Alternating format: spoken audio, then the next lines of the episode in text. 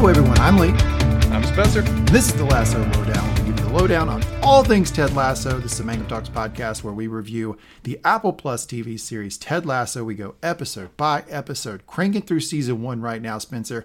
We are getting into the midway point, the meat of the season. We are at episode 4, titled For the Children. Before we kick off, what are your initial thoughts of this episode? You know, it's getting kind of boring to say that every episode is the best episode yet, but for this show, it's true. They just keep getting better. And this episode holds to that. It's got some really great moments. It's got some great character points. It's a fun episode. I don't think it has anyone quite as memorable as Trent Crimm was last time, but the overall package, it's just better and better each time we watch. It's a very good episode, but I'll tell you, they did something here that's a trope, but I don't mean that in a negative way. The hand up, this is a trope that I want everyone running a sitcom to ever do, and that is establish a cast, make me like the show, and then put them in a party for an episode. Yes, it is a common and effective trope. It works every time. Just like Seinfeld, take the characters, put them in a party. The Office, how many Office parties were there? Ted Lasso, boom, they're at a gala. Let's go. So they did that, and you get to see, by doing that, you switch it up, you change the scenery, they're dressed in different stuff, they're doing different, a lot of drinking usually, and you get to see sides of characters that you normally wouldn't see. And I'll give you like an example here, just as we're talking about this. I think you get a side of Roy that you don't see. I think you definitely get a side of Roy you don't see. And you probably wouldn't see if you didn't put him in this setting. I'd also say, too, I think we get to see a side of Rebecca that we haven't gotten to see before, particularly by the end of this episode as well. Oh, 100%. Yeah. All right. Well, I'm looking forward to talking about all that and more here on the Lasso Lowdown. If you've joined us before, you know that our segments, we have a lot of segments. We start with Tea Time with Lee. I will try to show you that tea is better than what Ted Lasso says, so I usually pick out a tea every single episode to try to sell our audience on that. Then we have Biscuits with the Boss. Spencer always brings a nice sweet treat for everybody. Is that a cannoli I see today? That is a cannoli that I have. Wow, yes. Spencer rocking the cannoli. I'm getting classy. Oh my God, that is big. I'm going to enjoy this. We cut to a recap with Spencer. That's right, Spencer leads the recap. Then we do a Sportscenter Top 10. Train wreck of the episode, and we wrap up with Ted's life lessons of the episode, where we try to leave you with a good taste in your mouth, just like this show does so perfectly week after week. Okay, before we jump into the recap, which Spencer will lead, just a few programming notes here on the Mangum Talks podcast channel. Please check out our other podcast. We have a new podcast. It is a podcast where if you like hearing me and Spencer talk, if you like Ted Lasso, but you also like hearing us gab, we pick up two other fellas, we put them in a podcast, we call it Mangum Talks, and we talk about all kinds of things, shared experiences, all kinds of whatever. We also have another podcast with the four of us called Mangum Watches. You can check all of those out on any podcast platform that you subscribe to. And if you are enjoying this podcast or any other Mangum Talks podcast, please subscribe, rate, and review. We love to see the ratings. We love to see the comments. And if you have a long-form comment for us that you want to go directly to us, you can do that too. Go to mangumtalks.com, upper right-hand corner, click Contact Us, fill out the form, click Submit. I will read it. I will curate it. Spencer might hear about it. And if it's really good or really interesting, we might talk about it on air. So yeah. That's all the stuff that we love. Thank you for listening. We really enjoy doing this. So with all of that said, Spencer, I think it's time for you to do the recap. Episode 4, For the Children. Well, before we get into the recap, just a last thing. As you said, we love to leave our audience with a good taste in their mouths. We also like them to start with a good taste in their mouths. And for that, please tell us, what is our hope for Ted Lasso and enjoying tea in the future? What is your new idea for this week? Oh, okay. Spencer wants to do the tea and the biscuits with the boss for the recap. We will start with tea then. I am having, try to get a nice pour for the microphone there. I am doing another tea.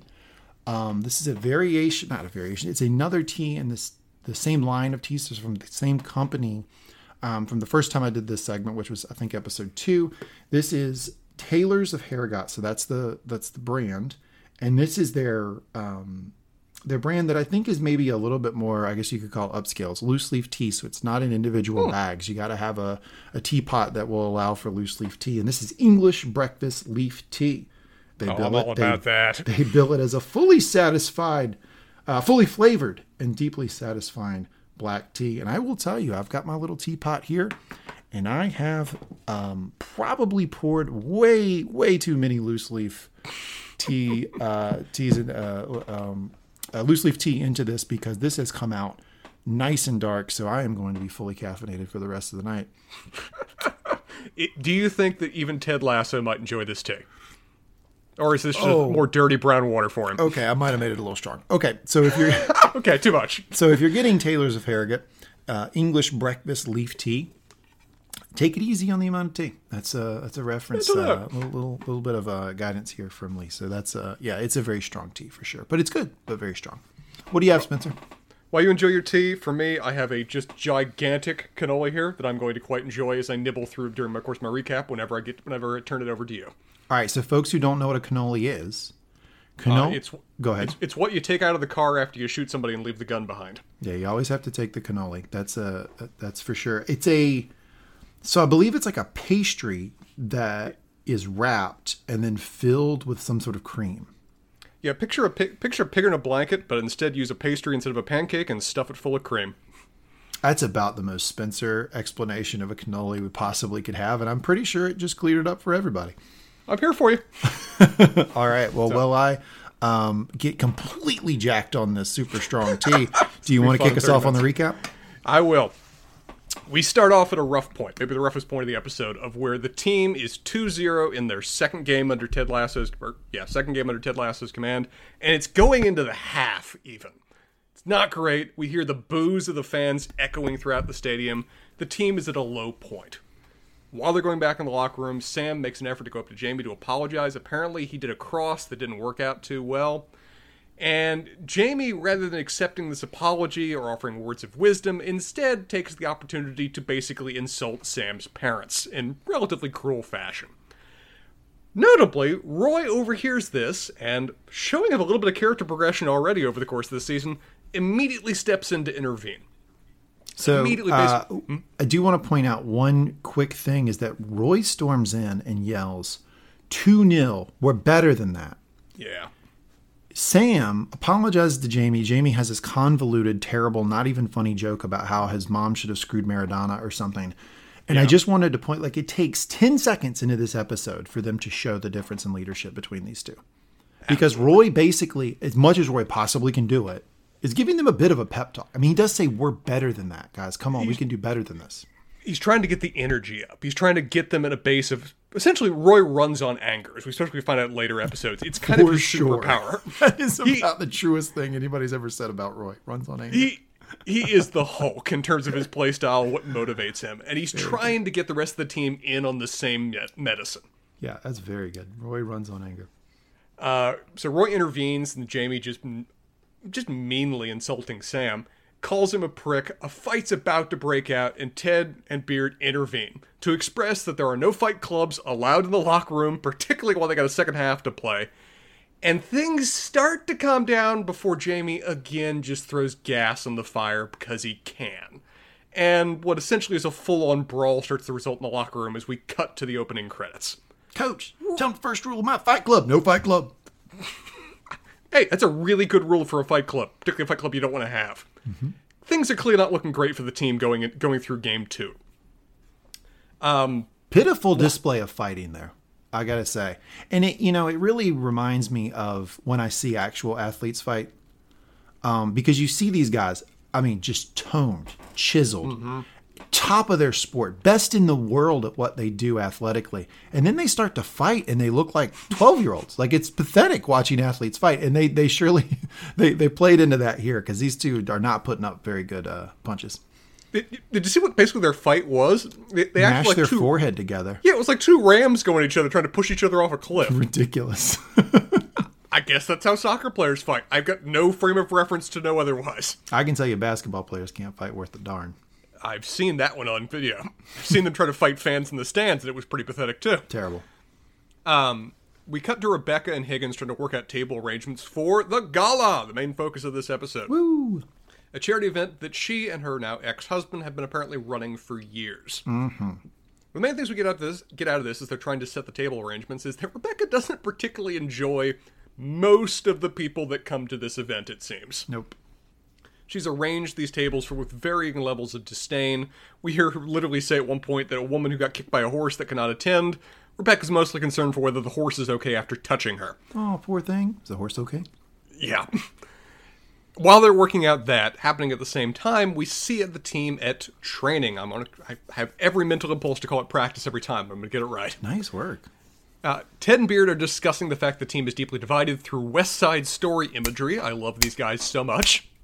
Sharks and Jets, thank you for the snaps. Interestingly enough, Nate is right on point for this metaphor. He loves it, because apparently, Nate previously played a understudy in an all-boys school production of this play, playing understudy for a female character. Anita. Understudy to Anita. Pin in that might be a SportsCenter top 10. Good call. Ted is just thoroughly abused by this as they peel more layers from the Nathan Onion. And while the two of them are having a nice little fun bonding moment, Rebecca just kind of opens the window and just bellows at them. This is I'm having a bad day, Rebecca. I'm not enjoying this. But it also is a touch of, I've got FU money, so this is just kind of how I operate. Sometimes I just like scream at people like across the lawn. Like it's just like, it's a thing only like a really entitled person would do, I think. Yeah. I'm not a person that would think if I screamed from a 3-story window, anyone's going to do anything other than call the police. Rebecca, on the other hand, if she screams from a 3-story window, everyone's eyes are immediately riveted on her. She has that power and authority. I also want to give me a little bit of credit here. I'm reading my notes. Here's what my notes say. Rebecca yells down to the pitch. Shout out to me for picking up British words. We're learning words. We're so proud of us. Old dogs, new tricks. She's basically yelling out that, for one, Beard cannot mark both chicken and steak, which is totally something I know many of my friends would do. 100%, yeah. And by the way, as somebody who helped plan a wedding, that is a really frustrating thing. And she is very nice to have even asked him, because I'll tell you what I do. If somebody, I send it out, right? I get it back. Mm-hmm. Somebody marks chicken and steak, they're getting fish. They've lost both options. They're like getting two negative numbers canceling each other out. Exactly. Meanwhile, Ted needs to specify who his date is, because he had working under the assumption, it's plus one, working under the assumption that he'd be taking Beard with him. However, Beard, unbeknownst to Ted, is bringing a date. Beard's got game. So Ted rapidly says that Nate will be his date instead, who Rebecca still does not know who he is. And will not over the course of this episode, despite meeting him at least twice more. Can I give you my favorite quote of the episode? Please. Nate the Great. It's going to be my date. For obvious reasons, we'd like to be at table 8. I don't know why that made me laugh so much. It's so funny. I think it's the four obvious reasons that really got me. I have a joke that I need to set up for everyone right now. From that scene, we got to Ted and Rebecca actually talking. Rebecca is trying on dresses. She has a lovely collection. Ted is asking him as he goes in at first that, hey, I kind of need Roy and Jamie to be at the table with me at table 8. For reasons. Rebecca does not care. But she agrees. She agrees. Yeah. Could not really care less, though. Right. She's picking out a dress. She has one particularly black dress in mind that she's clearly wants to wear, but isn't feeling the confidence level to do it. Ted kind of tries to push her over, though, saying that, It looked great on you.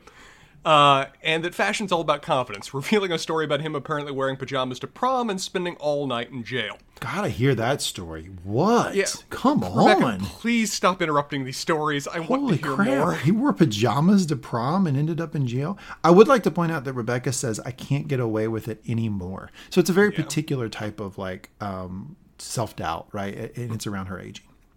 And as we see later, it's a self-doubt that Rupert has been nourishing for years in terms of how he likes to put people down. I am not a Rupert fan. I know it's a hot take. Dude, justify yourself. How can you say such a thing that is just utterly opposed to so much of the fandom? What a shit that guy is. I mean, apparently the gala was always kind of her and Rupert's event. And so she's clearly nervous that she's running it solo, but is representing confidence about it. That it was mostly me that was always running things. It'll be fine. She has just enough time to say this before Higgins walks in and reveals that the musical guest canceled. And if you wanted further evidence that Rebecca is really wealthy and powerful, their musical guest was Robbie Williams. Who?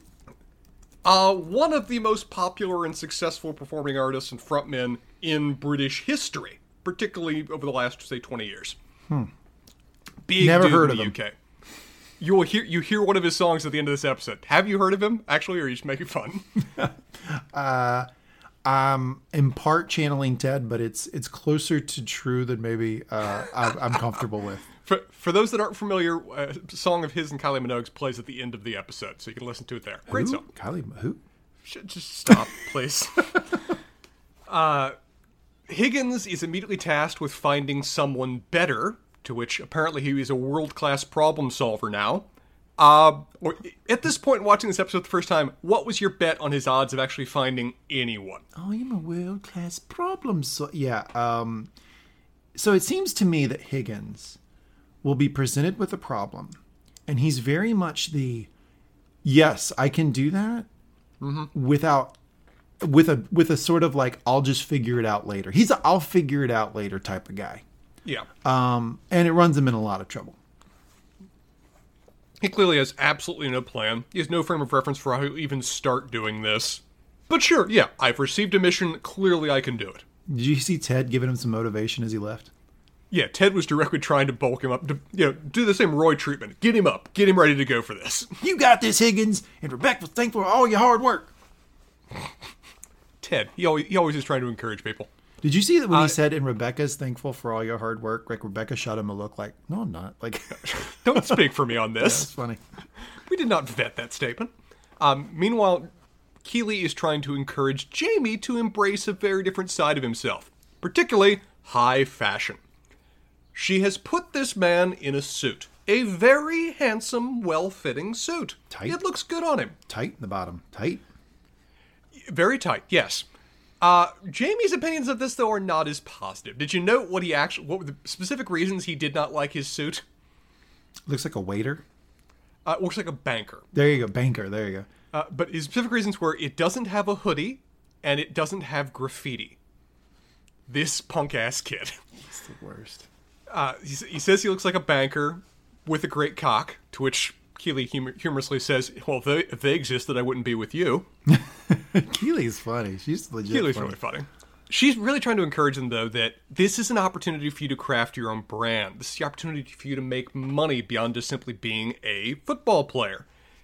Jamie's not interested in that. Nope. His idea of a brand is... He takes off everything other than the suit jacket and just goes naked top suit jacket and says that's his look. He's good at this fashion shit. You know, people don't know it. You know, he's a progeny. That is the word that he used. Unbelievable. Yes, that was great writing. I'm a progeny. I mean, admittedly, it's not necessarily the greatest for high fashion look. However, Keeley in the moment seems rather appreciative to have shirtless Jamie and... tells him to settle down. Settle down, boy, down, and offers him a treat. Kudos to him that he's very receptive to enjoying this treat. Yikes. We cut to Ted, and Ted, I think in fairness, is wearing the single most I'm a coach suit that a person could ever get. I'm pretty sure this exact suit was worn by my high school football coach at the awards dinner for the seniors, you know, at the end of the year. I mean, in fairness, it fits. It fits him well. He wears it well. But it's just the most coach colors and coach size tie and everything else. Which tracks, because he, on the phone to his wife, he actually says, hey, I brought it, that suit you wanted me to bring. I'm wearing it. So clearly, he didn't buy it there. And for what is going to be several times over the course of the series, he is leaving his wife a message. Oh. Not talking to her directly. And we get the very awkward moment of where he starts to say, I love you, and mid-word corrects himself to miss you. I miss you. Yeah, that's hard. That's painful. The busker returns. Clearly, he will not be important at any point in the course of this episode. Never see him again. Ted is, of course, supportive, because Ted's supportive of every person in this community. And then Nate walks up wearing, well, it's a suit. How many sizes too big would you say this suit is on Nate? About four, probably. It's just hanging off him. Ted immediately notes this and immediately aims to correct it, because apparently Nate does not own a suit. Not that surprising. Borrowed it from his dad. Ted, I'm guessing, we don't know how Nate actually gets this suit, but do you assume that Ted just bought him one? Yeah, because he says, "I got an idea. Come with me." I mean, that's not that you don't say. You don't say, "I got an idea. Come with me." Oh, by the way, here's the bill. That's a thing you do if you're taking control of the situation and you're going to pony up. for sure. I got an idea. Come with me. Oh, you owe $700. Yeah, no, and you know, Ted paid for it. Of course he did. He's the one. He probably feels responsible. He brought Nate to the thing. Yeah, and admittedly, he gets Nate a pretty nice suit. Color's a little bit off for me, but it definitely fits him a lot better. Yeah, it looks pretty good. As we Keely see the later. Indeed. We see the players now arriving at the gala and each having their own very much in-character, unique responses to the media. Sam is just so happy to be there. He's asking everybody's name. He's actually chatting with people. It's going great. Jamie, well, he just thinks that he's too cool shit even for this and just starts doing his very much Zoolander modeling poses. Pouty face. Can I put a pause here and ask you a question? Please. I think I know the answer to this. Probably a dumb question. Have you ever been to a party that had a red carpet like this? God, no. Wouldn't be comfortable going. Okay, I've been to one. And where was this? At the Kennedy Center. And it was extremely weird because you know you have to walk through the gauntlet, this like area where there's people taking pictures. You know you have to walk through it to get to the door to get into the event. And you know that they don't care about you at all. Yeah. But you don't know if you should stop or not. It is a very, very awkward thing. Is this and expected? I would pay large buckets of money to watch you deal with that social situation. Oh, God. I'll tell you what I did. I did a very, like a Vanna White. Queen wave. Vanna White wave, and just kept it moving. Just didn't stop. Now, you want to know what my exact response would be? To walk up, having no prior notice that was there, and then stop. Find a back door, even if I have to pay a waiter to not have to deal with that situation. It's pretty. Don't care. I'm avoiding it. It's pretty darn awkward, and the show does a good job of showing just how kind of weird and awkward it is, with relative levels of different awkwardness from different people. Jamie seems like he's just eating it up because it's a tension. Keely jumps onto it too. Clearly, she's doing well. Rebecca is very, very uncomfortable. I feel bad for her. In large part because she has just such a negative history with the paparazzi. They've just utterly brutalized her for years, and she assumes that anything she represents, they will find something to take down. I also don't think Rebecca thinks that she's a particularly attractive person at this point in her life. She needs to be listening to this podcast. I mean, you've been like talking about how hot she is for like the past 3 episodes, but it's pretty clear anytime the focus is on her looks, she starts to kind of cower and get upset about it. Which makes it so lucky then that she has somebody on her side of the court here as Keely becomes her best supporter and best frontman. Yep. It's just great. Offers her advice, tells her she looks great, gives her an encouraging wink, and then quickly slips into the other media and just starts yelling out rather lewd compliments. It's great.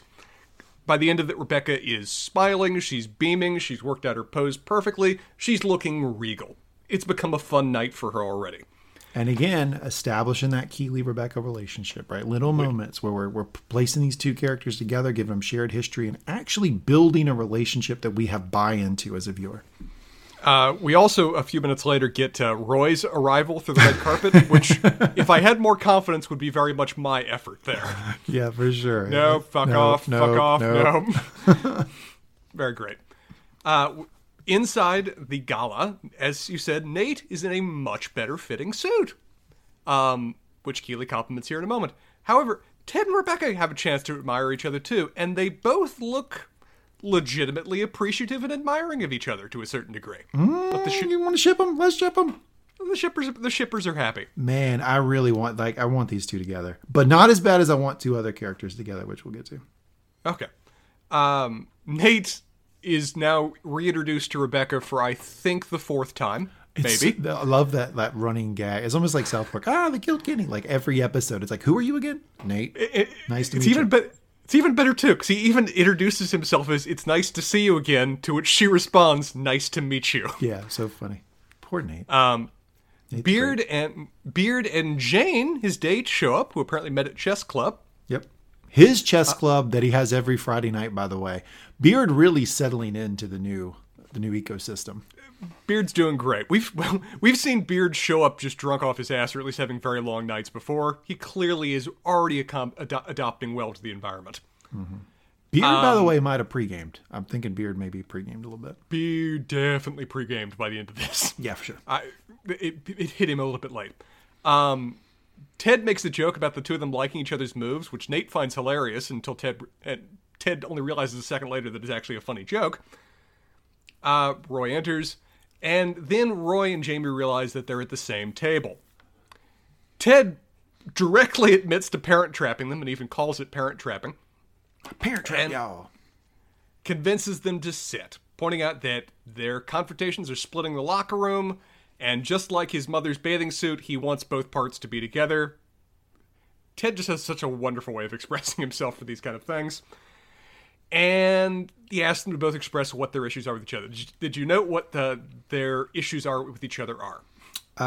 Roy... I didn't write him down. I mean, I just said Roy gives angry answer, as does Jamie. Perfect. Well said.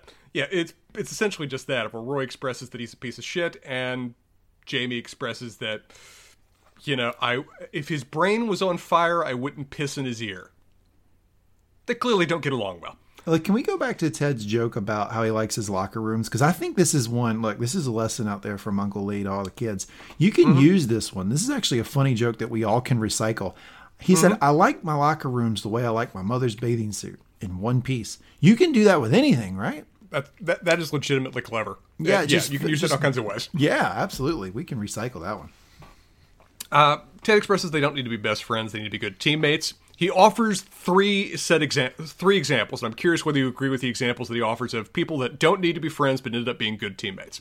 Shaq and Kobe? True. Absolutely fair. Lennon and McCartney? True. Woody and Buzz? Maybe true at first. Not in the sequels, but yeah, true initially maybe. Yeah, those are three pretty good solid examples. But I mean, obviously the third one's silly, but like, yeah, I mean, Shaq, Kobe... Paul McCartney, John Lennon, yeah, that's perfect. And it's interesting too. They're good enough examples that everyone at the table kind of nods at them. They're kind of like unassailable examples of, well, I can't dispute these references. So mutual respect is needed. They need common ground, and he encourages everybody to basically just say something nice about each other. That most annoying trust exercise that all teams have to do at some point or another. Okay, everybody get quiet at this table. We're gonna say nice things to each other. At that point, pause the episode. What's the bet that Keely's going to go first? It's like, what, -1,000, -2,000? I mean, it's set absolutely up. Absolutely certain. You just teed that ball right up and handed her a driver. Let's go, Keely. I was not expecting her to compliment the person that she did with this. And in retrospect, I should have. That she immediately compliments Nate, which was well done. That was smart. Nate proceeds to utterly butcher a birthday suit joke.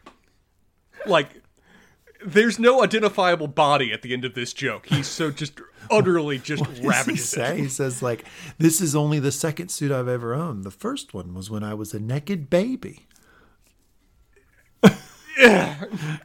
Which, it would have been a funny joke. It's so much would have been a funny joke that when Ted explains it, the table laughs. Yeah, Ted says, well, third birthday suit would have helped you out there. And everybody enjoys that. Still. No one else offers compliments. Ted recommends drinks. That gets people going. Yep. Higgins shows back up, and he's apparently utterly failing on the subject of recruiting musical groups. Shocker. Which, given that they're at the gala, not great. Doesn't portend good things. Ted and Rebecca have a little bit of a talk where Rebecca reveals that she's pretty uncomfortable with her speech. She doesn't seem like a person that regularly engages in much public speaking, but we've seen of her so far. Ted offers what is probably the single best advice I'll ever recommend to somebody when public speaking: self-deprecation. It's a wonderful idea. Work in a few jokes at yourself, and everybody loves them. Calms the room. Little more advice here from Uncle Lee. A little bit of that, not a lot of that. Yes. Not to make this very fun, serious podcast too sour, but I have seen... especially too many women go very self-deprecating and way too much and basically undercut everything they say. So do a little bit at the top and then get serious and have a little confidence in yourself. Never do it more than a couple times in a speech. Yeah. It's very much a good opening to get everybody to calm down. Oh, this is okay. I can lower my guard. This is less serious. This is more fun. It's an opener. It's not a recurring motif. Yep. Absolutely. Ted recommends... I'm drinking water, fizzy water. Just want to point that out. Ted would be proud. You've not spit it out once. Not spit it out one time during the recording. Ted recommends this, to which Rebecca immediately sets him up for failure. So funny. 'Cause it's like, oh, what would you recommend there, Ted? This is, I think, the only moment we've seen Ted actually speechless is where he can't think of a way out of this. His brain just blue screens. And you see him do a couple false starts. Well, there's a... I thought of something. He even physically comes back after he leaves. Like, I thought of something. No. Gone. As he's walking back carrying way too many drinks for the whole table, he finds Beard and Jane playing chess. How are they playing chess, my friend? In their mind. And you and I quite famously reviewed Netflix's The Queen's Gambit. We became professional chess players. I think our ranking was up over 1,000 at one point. You ever played chess in your head, Spencer? The grandmaster that you are? Maybe about two moves before I lost track of where the pieces were. I couldn't imagine doing this. This seems so hard. It does reflect the very much different thing that Beard brings to the team and their game. That he is the intellectual. He is the mathematician numbers guy. That is not what Ted is, and it's really good that he's got somebody like Beard on his team to the same degree that Beard is really lucky he's working for Ted. Right, absolutely. Complement each other well. For sure. Rebecca starts her speech, and... I was so happy to see, immediately takes Ted's advice. She does. It's really good, too. And it works. The room immediately has that kind of polite chuckle mode. Oh, yeah, it's funny. She basically says she's, I would hug you, but as you all know, I'm not much of a hugger. And everybody just kind of laughs like, oh, you are a little off-putting. Yeah. The room responds well. Ted does the big double thumbs up thing. Everybody's happy. It's pretty great. They start things off with a gala, including what's apparently going to be a bidding on Richmond players, to which some members of the crowd are really happy about that. When, as she's revealing this... Is that Rupert's music? Yes, it is. Unfortunately, the brown note of a person walks in and immediately commands the room. Heel. He's a heel. He's an absolute heel. The room just starts reverberating around him. That's just the gravity of this man. And yeah, everyone's immediately focused on him. He's commanded the room and is never going to give it up. And Rebecca's just kind of left stranded on the stage, as there is now a new MC to this event, and she's just kind of, there. And she's got this smile and be like, oh, I'm so glad you're here. When, she's not even allowed to be mad at him. They took that away from her. It's just such bullshit. I don't think it's a bad actor in this show, but Anthony Head is playing... Rupert, which I previously knew from Buffy the Vampire Slayer and Merlin, and he very effectively gives us a guy you love to hate. For sure. Like, just in a matter of minutes. Then we cut to my favorite scene. Rebecca weathers it rather well, but she's clearly shook. We cut to, is this Nate and the bartender? Yes, this is my favorite scene. Please do it. Tell us of Nate and the bartender. Nate casually, my man, Nate the Great, strolls up to the bar. Obviously just the bar, not the placing area where, the waiter comes up and grabs drinks, just obviously the bar.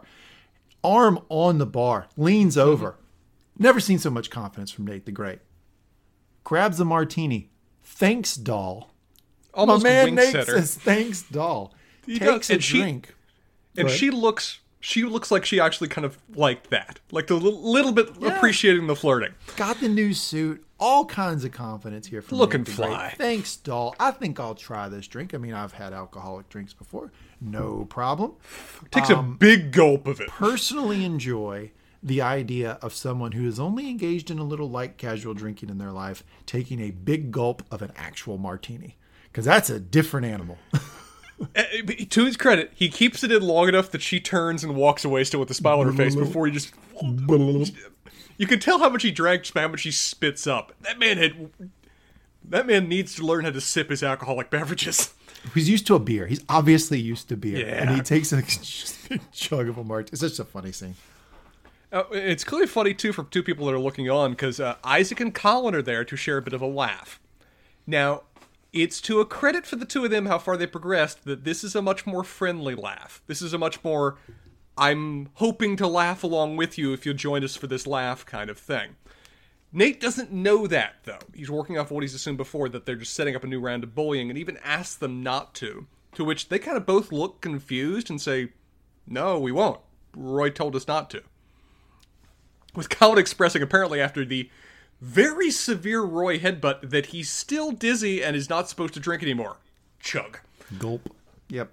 Yeah, Roy laid the smackdown, and it worked. Ted's grandmaster plan worked. He didn't step in and stop the bullying. He created a situation where leadership, cream had to rise, right? And Roy did it. And it's because of this, the two players don't even feel like they've been, like, you know, scolded or anything. They're just like, well, we just don't do that anymore. The game has changed. Yep. Back at the table, Jamie spills sauce on himself and proceeds to burn his nipple, the poor boy. As they're commenting on that, an old woman at a nearby table really enjoys watching him wipe the sauce off his nipple. Well, he puts an ice cube on it to try to stop the burning. It, yeah. And she's like, I wish I was that ice cube. She's into this. Jamie is so uncomfortable. Is this we see several times here that this is Jamie's first year with the team and maybe like his first year, probably Premier League kind of thing. He's definitely a new star. Yeah, for sure. He's baffled by what's happening. And has to have He's never been to the gala before. Never been to the gala, particularly has never been bid for before. It has to basically Keely try to explain what's happening. As I think it's Roy basically tells him, if she spends enough money, you are having sex with her. That's just what's happening. Jamie's legitimately concerned. Like, he does not have at any point any frame of reference to know whether he's being messed with or not. So he turns to Keely to ask whether that's true. To which Keely says, well, you don't have to have full sex with her. Just, you know, a little bit of fingering. It'll be great. It'll be great. I didn't know if you were going to go all the way blue on that one. I toned it down a little. He turns back to Roy, who just does that kind of like solemn nod of someone who's been there before. Just like, you'll make it through it, champ. You'll make it through it. She's right. And they both keep it in just for enough of a second that you could see Jamie dying inside before they both just split up laughing, happily working together to mess with him. Jamie does not respond well to that, though. No, of course not. He immediately just kind of storms off from the joke. He's very much tired of this. Got a little Jim Pam vibes there. You know, they're kind of playing the inside joke, making fun of somebody else in front of them. Starting to ship them a little bit. Does that make Jamie Dwight in this particular situation? Yeah, I think it does. Yeah, or Roy. In so many ways, Jamie might be Roy. Roy might be Jim. Anyway, it's something close. Something along those lines. We've got our cast. Ted asks Roy. Ted sits back down with all the drinks, now with decidedly fewer people at the table to enjoy the drinks, and really goes for a very honed-in question of just asking Roy, okay, Roy, you clearly don't like this little shit, but remind me of something. What were you like at 23? Because Roy had referred to Jamie as a little prima donna bitch, and I love Roy, because Roy is always immediately willing to concede a good point. We've never seen Roy just needlessly bluster to avoid what is just a logical conclusion or something that is worthy of note. And when Ted points this out, Roy immediately goes, little prima donna bitch. I was the same thing. Yeah. Yep. I was exactly the same thing. He just immediately concedes the point. Yep. And so Ted expresses what is a wonderful little philosophical point that I have to assume is going to be on the lasso wisdom at the end of this, that you know that youth is wasted on the young. Don't let the wisdom of age be wasted on you. And there's a beat as Roy just like, yeah, it's a kind of good point from the American Gaffer. Ted walks away and then comes back to say, that was a really good point. I'm proud of that, basically. You hadn't even realized how brilliant it was. I just came up with that. Feel pretty good about it. Yeah, that's a great quote. Obviously, it's going to come up later in the episode. Solid quote here from Ted and from the writers for all of us, I say. Indeed. As Ted walks away and Roy's just kind of left at the table, Nate literally swoops in, just like, floop right up to Roy and then freezes because he was going in for the hug and really thought better about it at first. Yep. Tells Roy this and then proceeds to just full-on glomp hug him. To which Roy, again to his credit, accepts as well, along with the thanks. For very interesting to me that he accepted the hug for as long as he did. I don't know that there's anybody else on this show he would have accepted the hug for that long, because he has been feeling bad for Nate week after week after week with all this bullying. He has a lot of like social capital or whatever built up with Roy. Yeah, I think that's a really good call that Nate in particular can get away with this right now. Yeah, because you can really tell that Nate logically never would have done this, but is so damn appreciative that he was just kind of emotionally compelled. Mm-hmm. For sure. And Roy recognizes that. We have a bit of a first meeting between Ted and Rupert.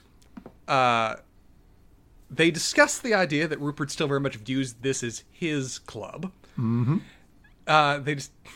Doesn't like the last two losses. Doesn't like those at all. Doesn't like those at all. Kind of wants to discuss them a little bit. Ted makes a weird comment about, well, not necessarily weird, that, yeah, he fully understands that, you know, love of sports teams is like love of your best friend's older sister. Never really had that for any of my friends growing up, but I assume that is a real thing, maybe. That was going to be a question I had for you. You never had a crush on a friend's sister? I never had friends with anything other than significantly younger sisters. I think you were the guy that everybody had a crush on your sister. That did happen, yes. Yeah, okay. All right, that's where you were. Yeah, that was where I was with respect to that. It was annoying. So, last two losses, horrible shame. They have a weird moment of where Ted kind of sets up for Rebecca to kind of step in to defend him, that, you know, she believes in him and their cause. And Rebecca fully misses her cue, I suppose, or just doesn't feel comfortable lying in front of Rupert, maybe. Rupert seems exactly... How much? Here's a fair question. Do you think that Rupert is fully honed in as to what Rebecca is doing with respect to Ted? No. You don't think so? No, I think he has such a low opinion of Rebecca that he actually thinks she made this mistake. That is brutal right there. Because he every chance he gets, he shows how little he thinks of her. Mm-hmm. So I can't imagine he would guess that she'd have some master plan or some strategy behind this. That is a lot of disdain that he has for another human being, if that's the case. It is funny that when Ted sets her up, like, you know, hey, like, you know, take up for me, basically. She misses the beat. My read on that was that she didn't miss the beat because she has a problem sticking up for Ted. I mean, hell, she went in front of a whole press corps and stuck up for him. I think that what we're seeing here is that she is so she's just scared in front of Rupert. He scares her. Yeah, I'd almost say she's practically cowed by him. She's not acting the powerful, independent woman that she is around anybody else when she's in his presence. Because, yeah, he has that effect on her and other people. It's essentially decided that Rupert's going to lead the auction instead of her for the children, of course, which we find out later what a horrible loaded phrase that is between the two of them. Well, she actually asked him to do it. She does, which is a bit of a self-deprecation in its own right, because she basically is working under the assumption that everyone would prefer it if he did it. Yeah, I hated to hear that line from her. Mm-hmm. Rupert proceeds to do the most mean thing he does in the course of the entire episode by offering the most backhanded compliment of her dress that he ever possibly could, referring to it as very youthful and good for you for getting back out there looking like that. Did you catch Ted's face when he said very useful? Ted almost flinches like, I could not have heard that right. What? What did you say? No one says that to another person. It's a really brutal thing for her to say, but it's just what he runs on. She weathers it the way she always has when it comes to this guy and walks away. And then Rupert proceeds to ask Ted how she's doing because he cares. Mm.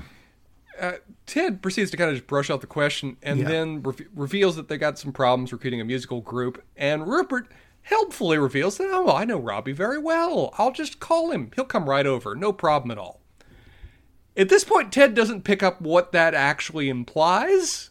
Or does he? I think he might. I don't think he's put one and one together now.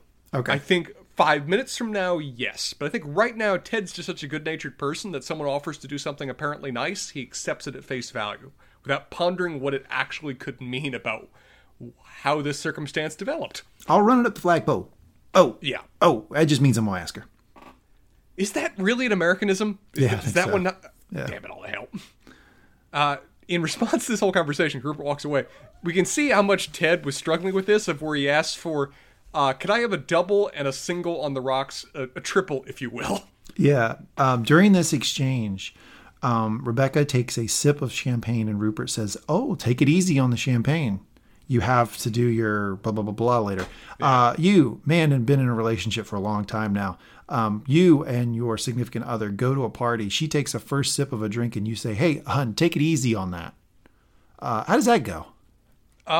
In a way that we're going to be talking about it later. It is like I've seen men do it to women, and I've never seen it happen in a healthy relationship. I'll just say that. No, it's the line you say when you are wanting to start a fight later. It's just, it's needless needling. The auction begins, and Jamie is our first player on the block. Jamie Dard, ladies and gentlemen. A somewhat unexpected bidding war starts. Man, can I get a 1, 1, 1, 1, 2? Can I get a 3, 3, 3, 3, 3, 4, 4, 4, 4? Who are our three bidders in this particular war? Well, we've got my favorite party goer, the old lady, who is... Mm-hmm. Now, I'll tell you this. I played high school golf. I've played golf my whole life. Mm-hmm. And I've actually been lucky enough to go to a lot of very nice country clubs and a lot of nice country club events just because I know people who golf and whatever. I've seen this lady before. I know this lady. The very rich lady who's like drinking like Chardonnay out of a thermos at like 1 p.m. who shows up to this thing. She's the fun one. So we have her. Then we have Keely that Jamie has pushed into bidding on him, which doesn't make a lick of sense. Bidding on your own boyfriend, which Rupert calls out later.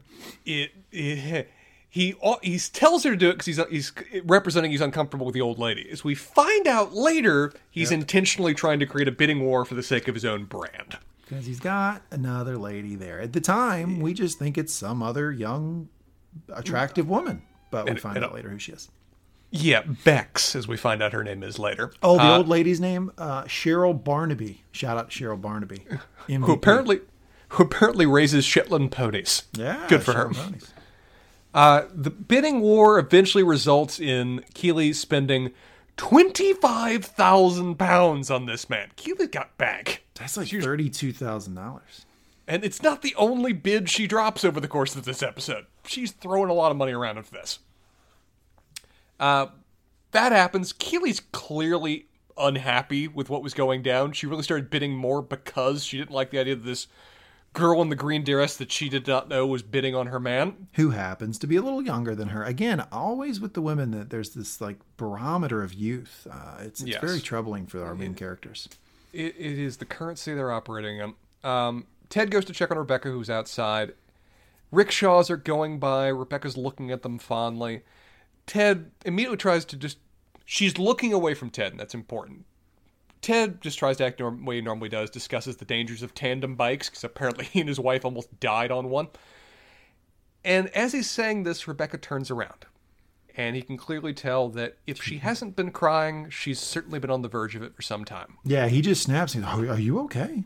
Yeah, immediately expresses concern. And she represents that more than anyone probably that she's ever known, and particularly in her life right now, Rupert knows how to hurt her with just... Brutal honesty is a cruel way of hiding his own insecurities, as he expresses it. And she's listened to him for years, and now she's alone. You want to hear the quote? Please. I got the whole thing. It's such a brutal quote. Please don't. And I wrote it down. I want to say anybody out there who feels like this, just don't. Maybe I don't know. Don't. We're here for you. You're better than this. Every single person is better than ever feeling this way. It's pretty brutal. Here it is. He'd say, wear this, eat that, and I listened. But now I'm alone. I'm alone, Ted, just like he said I would be if I left. I don't want to be alone. And she's barely holding back tears when she's saying this. And Ted desperately wants to comfort her, but he's in that moment that I've been in so many times of where someone says that to you. Yeah. And you just don't, there's no way you can make it better. The only way you can help is exactly what he does, of where he just goes right in for a hug. No further comment. Nothing else need to be said. Just gives her a hug. She kind of stands there a little bit woodenly for a second, and then she just straight full-on arm around. She participates in the hug for sure. I think it's the first time she's ever actually hugged Ted. And she clearly appreciates it. And clearly, it helps her a little bit in that moment. What also helps her is what Ted immediately recommends thereafter, is a rickshaw kind of pulls up, and he basically just says, "You want to go? Just hop on this thing? Get the heck out of Dodge. Let's just go. Let's find a different city block and get gone." And she clearly wants to, but she's got obligations. She declines. They discuss the auction and that no matter what Rupert does, they just love him, which that's a common thing in the real world. Absolutely. Yeah, so I want to say something about this scene, because this is the type of show where you have a through line of a narrative that is real, with characters that feel real, with real tension and real problems. And that's how you get bought in emotionally. But there's this over the top slapstick, right? That like a character like Ted says things that you would just never hear people actually say in real life. And oftentimes in this show and other similar shows, you'll have a conversation where a real thing is when I say real, it's something that could happen in your life that you can identify with is happening. But then they throw in the over the top slapstick joke, right? Because it is a sitcom. Mm-hmm. In this scene, and I'm so glad they did it, they didn't give Ted that marching orders. Ted did not do, I mean, the little joke about you want to get on the rickshaw, I mean, that's a joke you or I could tell. That's very muted by comparison normally for Ted. Absolutely. They don't take you out of the scene with an over-the-top slapstick thing. And they do that with a lot of scenes. And I think they're trying to tell you that this is very, very important because it's starting to establish this baseline of trust between Rebecca and Ted. Yeah, it's a show that...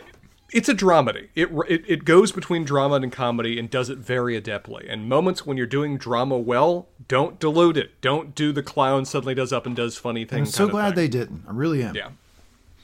Yeah.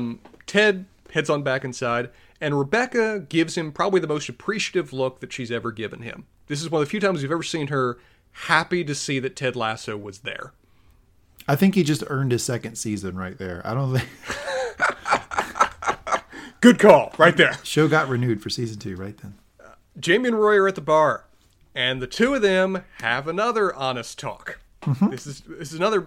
It's not as drama rich as the last one, but it is very much a serious conversation between these two, at least as serious as it can be. Roy, of course, opens because he's the by far in many ways more mature of the two.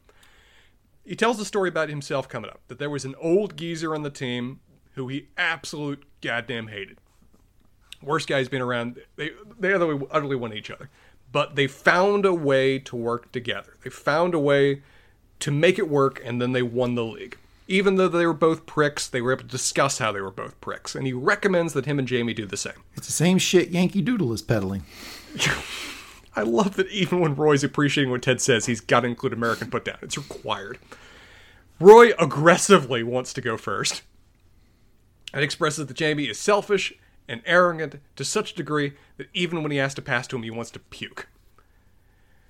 Jamie really surprised me with how he does this instead. Yep. Before he could just send a little flippant line, but instead he goes in for exactly what he needs to for this conversation to work. He says, you know, I had a poster of you on my wall growing up. I loved watching you play. But you are not the player that you used to be. And just because you won a few trophies, you want everybody to kiss your ring and bow down to you. That is honest. That is the exact emotion and feeling they need to express to actually make this work. And I didn't honestly expect Jamie to do that. I continually underestimate Jamie over the course of this series, and this was a big moment of it, of I didn't think he was mature enough to have this conversation. That was going to be my question for the panel, is up until now, Jamie has been introduced to us as almost an irredeemable character. Just bad. Just a bad guy. Is this the first time where we go, oh, hold on. There's some, it's a small percentage, but there's some level of good in him. And it's, spoiler alert, we get more of it in later episodes. It's more complete than we've had before, but the closest I would say is that one moment of when Ted complimented him, and he immediately, we saw a completely different side to his character. We're slowly seeing that a lot of what Jamie offers that's utterly irredeemable and despicable and insufferable is a facade over a much better, more complete person. Yep. So he expresses this, and Roy, again, it's Roy. He immediately accepts it. Just like, yeah, I can be like that. And he kicks it to Jamie to do the same. Jamie at first fronts before admitting that what he said was at least a little bit true about him. And so they kind of bond. They kind of actually have at least a moment of detente. I'm not saying that they're not going to be best friends, but at least they're, you know, agreeing to use less nuclear weapons in the world kind of thing. It's a hope. Mm-hmm. They even share a laugh over the subject of Doug and Roy dying. It's great. And Ted looks on, knowing that he is once again, his plan is succeeding. Yep. Kudos to Ted. Ted and Rupert talk again, and Rupert immediately makes fun of Ted's accent. Knocks him. It's just utterly butchered. I think Texan was what he was maybe going for. It's worth a try. He again volunteers to help out Robbie, and then I think Ted already knew it, but now he just expresses that he knows it. He deduces that, you know, if it was that easy for you to, you know, ask for him to show up, probably would have been just as easy for you to tell him not to attend. To which Rupert doesn't even feel the need to deny that. Just basically just says, that would make me a huge piece of shit, wouldn't it? And just walks off. Higgins wanders up, useless as always, having found nothing even resembling a replacement, other than, I think, an Adele, pretty much just an Adele cover singer. That's about it. Yeah, like a cover band type thing. I want to go back to Rupert mocking Ted. British people everywhere who are listening to this, you don't want to get in a fight with Americans about silly accents.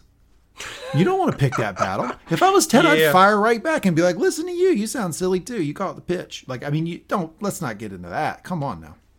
One advantage that the Brits, every Brit I've ever known, is so much more adept at faking an American accent than we are at faking their accents, though. So they do have that slight edge of where they've just got more media exposure to make fun of us, I think. Yeah, maybe. Yeah, we do sort of bombard them with American media. But I'm just saying, you know, there's meat on that bone to fire right back at Rupert. Absolutely. Ted decides to recruit Higgins to go on an adventure to presumably solve the problem of a lack of a band. And Ted they says, head off. Follow me. Rupert is a wonderful follower, not a great leader. Rebecca and Keeley are now talking in the bathroom. Rebecca takes the time to thank Keeley for helping with the red carpet photos. Tells her it was some really kind of almost sad thank you of, it's the first time I've enjoyed looking at myself in a long time, or something like that. Mm-hmm. A lot of really gut-wrenching moments here from Rebecca in this episode. What was it you said earlier about ladies stop it with the self-deprecation? Yes. Can you please repeat this now for Rebecca? Yeah, absolutely. I also want to, I see it a lot. I mean, I don't mean to be like, I'm not trying to like throw everybody in one category. I've just seen it a lot with women, and it just drives me crazy. Like, just don't beat yourself up in conversation. Like, I see it a lot in business too. Women will come into a meeting and immediately say, well, this isn't my best and I didn't do a good, no, don't do that. Just, have some confidence in yourself. Because you should, right? Everybody has value. I do want to point out one small thing I noticed between the sexes here, since I'm just going down that rabbit hole. Please. Keeley says to Rebecca, can I have a sip of your drink? I've seen this happen with women where they just very casually, can I try that? Can I have a sip of your drink? Spencer, if me and you are sitting around at a bar and you order a drink and I, hey man, can I have some of that? My exact response is, I'll buy you one. Yeah, it would be so weird. No. Right? And it's so casually done. Rebecca doesn't think anything of it. She has the one sip. It's normal. I'd never see that between me and my male friends. No, we don't do that. It's like, no, you have your drink, I've got mine, and we're talking. This is what we're doing now. Did you not get the memo? Rebecca tells her that... Rebecca identifies who the other girl at the bidding was, because Keeley did not know. Ooh. It's Jamie's other plus one. Other plus one. Just think of the phrase. There's no such thing. It's a plus one, Smith. I feel like I'm doing a Seinfeld bit now. It's a plus one. You can't do more than a plus one. But come on. Other plus one? Ugh, come on, Jimmy. It feels like a particularly painful phrase coming from Rebecca, because you got to believe Rupert had his share of other plus ones over the years. Yeah, that's true. She probably knows about the other plus one very well. Probably a lot more discreetly, but still. Keeley, as you said, asked for a sip of the drink, which, is it some other kind of martini? There are olives I saw, but I couldn't really identify it. Yeah, it looked like a martini, for sure. Yeah. Which, of course, Keeley being Keeley comments on that she always hated olives and the weird orange clitoris things. Didn't know if you were going to go for it. I'm here for you. Uh-oh. Keeley enjoys the sip and leaves. Rebecca just kind of beams, smiling after, just kind of chuckling. She clearly still doesn't really know what to make of Keeley, but she's starting to really enjoy her. I think they are as close to a friend as Rebecca has right now. Particularly by the end of this episode. The end of this episode confirms it. As part of this conversation, they really discuss that, Keeley's really kind of coming to terms with the fact about her own maturity and her own things that she wants, of where... she's always been dating footballers. When she was 18, she was dating a 23-year-old footballer. Now she's 30, and again, dating a 23-year-old footballer. She makes a joke that she's Leonardo DiCaprio, which, God, that's a very on-point joke right there. Do you think she's 30? The way she said it, 32. She's 32, 33, yeah, me too. Yeah. but you know, still she looks great. So don't. Well, obviously, I mean, she just made a barrel of money shilling crappy caffeinated vodka as a lion. Somebody's buying it apparently. But you know, she says that footballers, they're fun, they're simple, they're rich, they're fit. And Rebecca points out a key detail that clearly Keely's not really pondered before. Are they accountable for their mistakes? Keely has no response to that one. And Rebecca reveals that Rupert never was. In the entirety of their relationship, their years together, he never was that. And how important a detail that was. And the two of them separate, and yeah. Keely starts talking a little bit with, well beyond that. Roy Kent's now up on the auction block. He clearly is uncomfortable to be there. He immediately tries to poo-poo pretty much everything Rupert says about what being on the auction block actually portends. And another bidding war starts between the lovely Shetland pony breeder and Keely for the specific purpose of getting Jamie jealous. Yeah, it's because, I mean, Keely kind of questions about the other girl, right? And yeah. And Jamie's like, look, it's part of the brand. It makes me look cool. Like, don't even worry about it. Keely doesn't say much to that. But then Jamie takes it a step too far and goes, you know, you looked really cute when you were jealous. Yeah. And she goes, oh, jealousy. You like jealousy, huh? How about this? Started throwing it back in his face. Immediately, Roy looks uncomfortable with this. He just wanted to get this done as fast as possible. He didn't want to look like a piece of meat up on the stage. But now they're throwing out multi-thousand-dollar figures for this purpose. The other person who looks really uncomfortable with this, though, is Jamie. Doesn't like that Keely's doing this. Nope. And eventually he offers something resembling an apology to her, to which Keely just kind of storms out, leaves angry. Stops the bidding, and old lady wins. So old lady got away. I'm sure Roy's going to give her a fun night. The auction ends. Everything's wrapping up. Gala's gone great. But Rupert's not done yet. The event has nowhere near enough been enough about him yet. And proceeds to essentially, what do you think? He's just doubling the total proceeds by offering £1 million on top of whatever they previously collected. Well, and he actually says how much of a dick he is here, right? Because he says, I'm donating £1 million. Got the check right there. And that, I think that gets her over her goal of 800,000. I mean, he has a goal of 800,000. He gives $1 million. I mean, absolute it's just unit. Such a dick. It's the worst. And he gets a standing ovation for it, too. The crowd eats it up. It's for the children. And he physically delivers the check, even with the line for the children, to Rebecca, before immediately going over to say hi to Bex. Mm-hmm. Like, in view, right there. Now, it's time for the musical guest. And Ted and Higgins have got somebody. Who do they have? Cam. The street performer. They have Cam Cole, which, did you know that Cam Cole is actually playing Cam Cole? No. This is Cam Cole as himself playing his own song, Mama. Oh, that's solid. All right, I like it. He's apparently a professional street performer. He's a busker. He also has gotten enough popularity now just roaming around the streets of London that he actually is now selling albums too. Oh. But this was a big part of his just like popular consciousness kind of moment. Wow, a little inside the beltway there. I like that, Spencer. Yeah, and they offer him... He's not much one for presentation for particularly this kind of black tie event. Rebecca's kind of flabbergasted and thinks they're insane, but having no better option, she goes up to introduce him, offers what is literally a half-hearted introduction because she just introduces him as Cam somebody, and they proceed to let him go.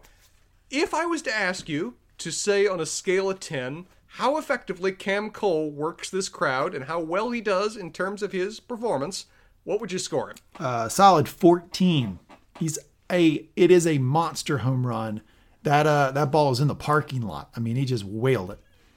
Within seconds of starting his guitar riff, the crowd is in. Everyone's nodding along. I love the cuts they do to our three main heroes, Rebecca, Ted, and Higgins. Just see their reactions to it. Of where the moment he starts playing and all the crowd's jamming, they cut back to them.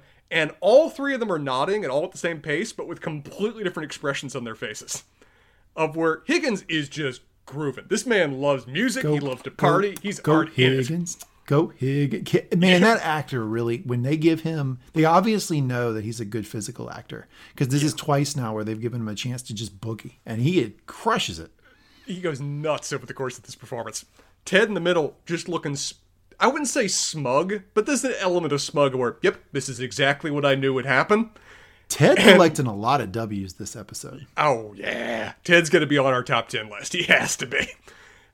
Meanwhile, Rebecca has a look of just narrow-eyed, I don't understand what's happening right now kind of thing, while still nodding along to the beat. It's great. Mm-hmm.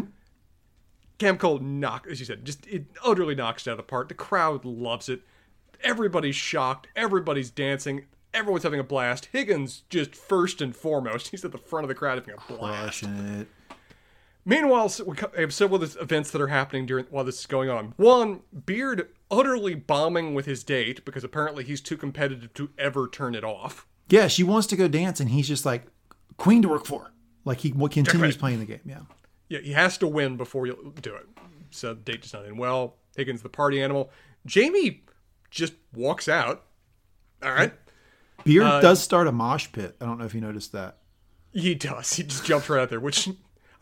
We've not really seen him drinking much during the day, but as you said, maybe he pre-gamed all his shit right before he came. Very aggressive head-butting or head-nodding or whatever. Nate is not dancing. He's sitting at the table, but he's still having fun. Yeah, sure.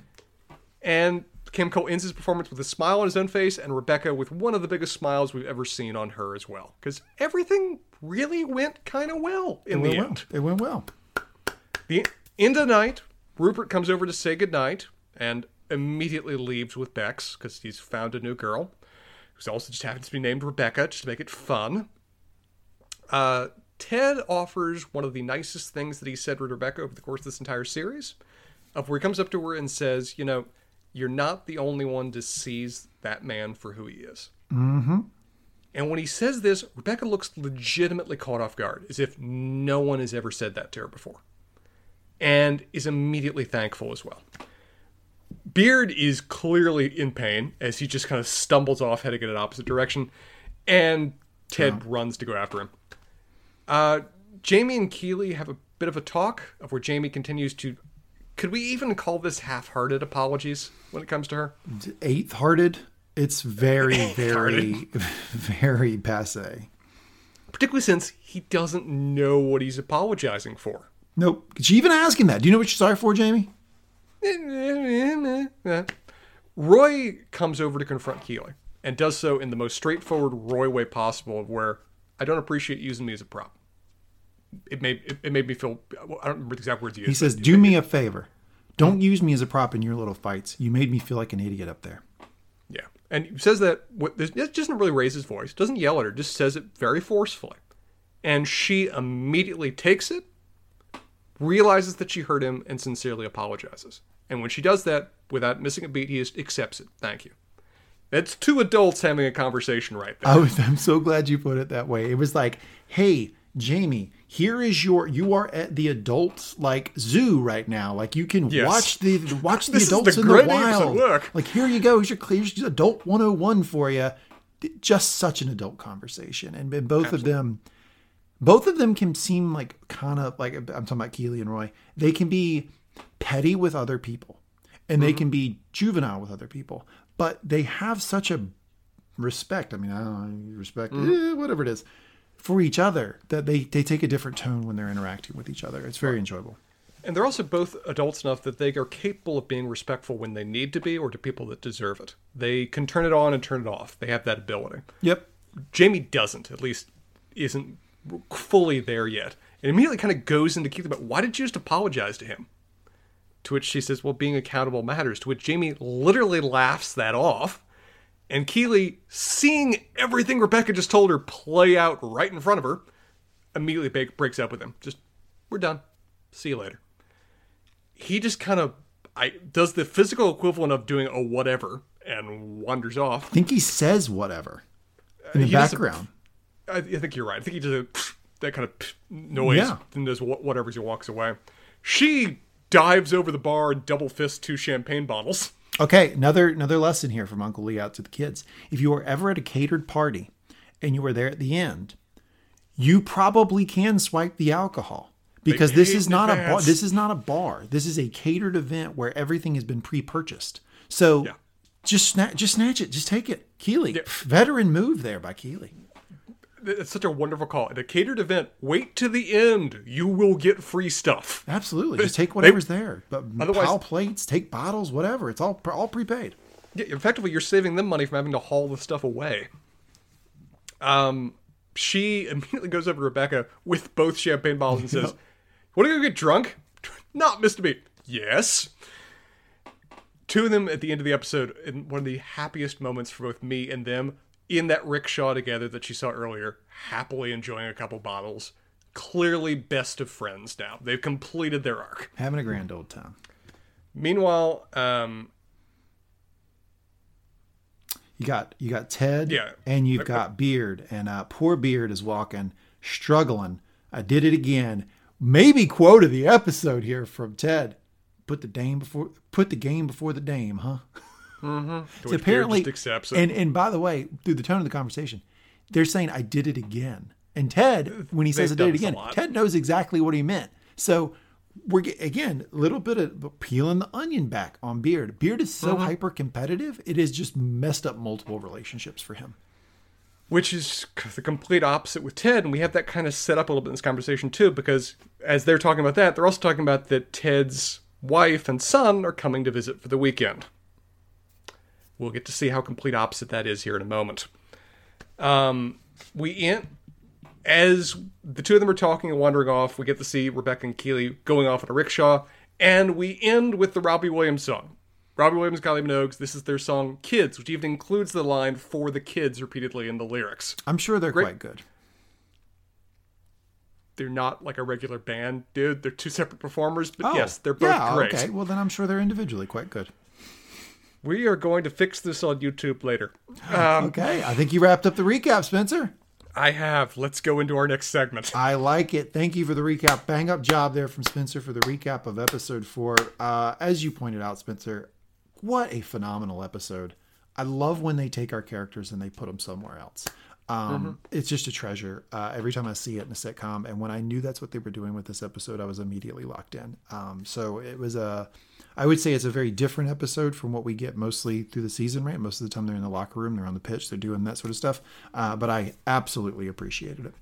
This is also one of the episodes that proved to me that this is indeed by the same guy who did Scrubs, because Scrubs is a funny comedy. The moments I loved, though, were the moments of serious drama between characters that I've come to care about. And this is one of the first episodes where we really got to see that, oh yeah, they're comfortable doing that. We're going to see a lot of those of, we're invested in these characters, let's have two adults talk for a little bit about something serious and not feel the need to throw in a fart joke. I'm not even sure Scrubs was a comedy. Like, Scrubs might have been a drama first, comedy second. Scrubs, yeah, was very much back half MASH kind of style. This show, I think, is more leaning towards the first half, but it's very comfortable exploring both. Okay, let's go to Trainwreck of the episode. I want to front load it before we do Sportscenter Top 10. I want to do Trainwreck of the episode. Why? Because it fits in with a lot of the complaints, a lot of the things we've been saying throughout your recap. And I would like to go first. I will nominate, please, Trainwreck of the episode. Trainwreck of the episode, very huge contrast to previous episodes. Put a big spotlight on it. Very much is not Ted. Mm-hmm. Ted is absolutely not the train wreck of the episode. He absolutely W after W. Ted is getting poor Beard might be an honorable mention candidate here. Tough episode for my main man Beard. Ends up, I think, pretty wasted and without Sans girlfriend. I will say my nominee for train wreck of the episode is one Richmond's own Jamie Tart. I think that's fair. Even though we got to see that he's capable of maturity, it's still just a capability that's not really, executing in the real world yet. He loses a lot and flashes his ass in a lot of ways. Loses Keely. And I'm not saying that they have like the romance of the century, but I will say that Keely was probably very important for his career. I think she was very important for his career and also probably very important for his ultimate character growth. And he dropped her as if she was nothing. I'm getting serious Jim Pam vibes, though, from Keely and Roy. I mean, I think these two, the will they, won't they, the dance around. I mean, that look that they share after basically when Jamie's like, oh, well, no one was bidding on you anyway, mate. Just fuck off. After Keely and Roy have that exchange, Keely and Roy look at each other, and it is like, woof, woof, There are volumes spoken and utter silence. Man, I'm really rooting for those two. All right, so you cool with that avoiding train wreck of the episode to Jamie Tart? Yeah. Yeah, I'll fully embrace your honorable mention for my nominee. Beard has a rough damn day. Maybe the roughest day we've seen for Beard in a lot of ways. And apparently it's a recurring problem too. So yeah, Beard has some issues he needs to work through. Put the game before the dame. Can't do that. Can't put the game before the dame. Okay, let's go into our SportsCenter top 10. I'll lead it off here. Please. So our man Nate said he was an understudy. You stole my first. Nate deserves this. On West Side Story, for the role Anita. Anita in West Side Story, the movie, was played by Rita Moreno. It is a Puerto Rican immigrant. She's the girlfriend of Bernardo. He's one of the guys who died in the scuffle. Maria's brother. Yeah, and a close friend and confidant to the sister Maria. Anita's character is based loosely on Juliet Nurse. In Shakespeare's Romeo and Juliet, the nurse lived in the house of Capulet and was Juliet's maidservant and closest friend, and one of the few people who knew about Juliet's secret marriage to Romeo. So there you go. Actually, a Romeo and Juliet tie-in to our boy Nate the Great. Who saw that coming? And for those of us that have only seen West Side Story and not read Romeo and Juliet, the nurse has decidedly fewer epic dance roles or epic dance scenes in her version as compared to West Side Story. So don't be disappointed if you explore that after the fact. I'm going to do a bit of a mixed one for my first one I offer. Rebecca both has some of the worst moments, some of the lowest lows, and the highest highs in this episode. But she does one key thing that she hasn't done previously that I think deserves mention on SportsCenter Top 10. Okay. She starts talking to people about how she feels and looking for emotional support. From both Beard, from Keeley, she expresses when she's feeling rough, she expresses when she's feeling low, and she has people to help her get out of it, and she's willing to take their advice, willing to take their support, and even talk to them, too, about their own problems. That is a hell of a lot of character growth compared to where we've seen her suffering in silence with a big pile of tabloids previously. So I think she absolutely deserves, particularly while she ends up with a legitimate friend, how far she comes even just over this one episode. I feel like they set up Rebecca with this huge guard, this big wall in front of her. And they establish that big, thick, firm wall. That's who she is. She doesn't want anybody else in it. And then the show commences to taking a hammer and chisel to that wall. Every single episode, we get a little bit more, a little bit more. And this was a big dent in it, right? Because this one is where she actually starts creating those personal relationships with folks. I mean, we saw a hint of it, I think, in that scene where my main girl, Keeley, God, she's so great, just pulls up, lion or panda. And, you know, she's like, oh, well, I'm too good for it. And then she breaks and has that conversation. I think that's a sort of precursor to what we get in this episode, which is where she starts to drop that veneer, that big wall in front of her to get chiseled down. And, oh, yeah, she's creating personal connections. And I'm rooting for her and Ted, by the way. I'm not going to drop that one. That's another character. Two more characters I'm shipping. I'm so happy I taught you what shipping was, that now you were just fully embracing the concept. Chipping the hell out of this episode. Okay, to me. Okay, my homegirl, the MVP of the party, the old lady who was obviously wasted and bidding on everybody. She breeds Shetland ponies. Spencer, do you know what Shetland ponies are? The tiny little ponies that are so adorable. Scottish breed of pony originating in the Shetland Isles in the north of Scotland. It may stand up to 107 centimeters, that's 42 inches stateside, in the withers. It has a heavy coat and short legs, is strong for its size, and is used for riding, driving, and pack purposes. And if you want a good giggle, I would tell you to Google riding Shetland pony and look at pictures of grown men riding these teeny little ponies, because they are plentiful. They're not riding ponies. They'll work for you. You don't ride the things. There's a lot of pictures of people riding these things, and they look absolutely stupid doing so. That's a good Google spiral for you if you want to take it. But there you go, Shetland pony. I'm going to pick low-hanging fruit for mine. Ted and his plans. Dude, how many W's does this man get in the course of one episode? How many just straight-up, uncontested knockout wins does he have? I'd say, I mean, he's fanning them. It's like probably like 12 strikeouts here. It's nuts how successful this guy is. And he gets opportunities to see people react to it, too. So, yeah, he does not have a loss this episode. He sets up at the end that the man's going to have a massive loss here in a bit. That's fair. They're barely even... Well, I'm not even sure we can really call that foreshadowing. That's just almost straight up just said that, hey... The wife and son are coming. That clearly is not going to work out. That clearly may not work out well.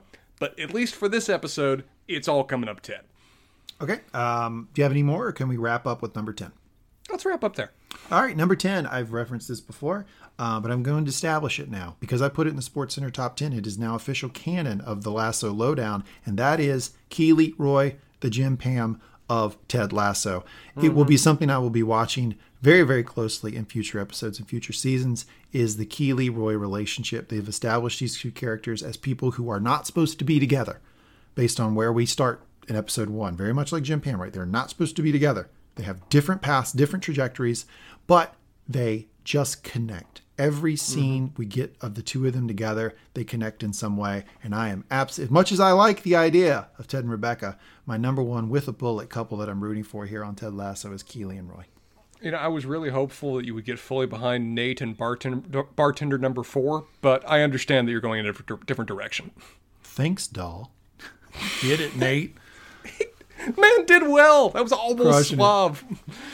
He's so good. Oh, if we could all just be like Nate. Okay, are you ready to wrap up this glorious episode of Ted Lasso with Ted's life lessons? I am ready to have Uncle Lee come down from the mountain and guide me on my future endeavors. Here you go, folks. These are Ted Life Lessons. If you're joining us for the first time here on the Lasso Lowdown, if you're expecting comedy, you're probably not going to get it, because these are actual life lessons that I try to pull from the episode, because at its core, this is a good show. It's about good people, and it's supposed to leave you feeling uplifted and feel a little bit better about the world.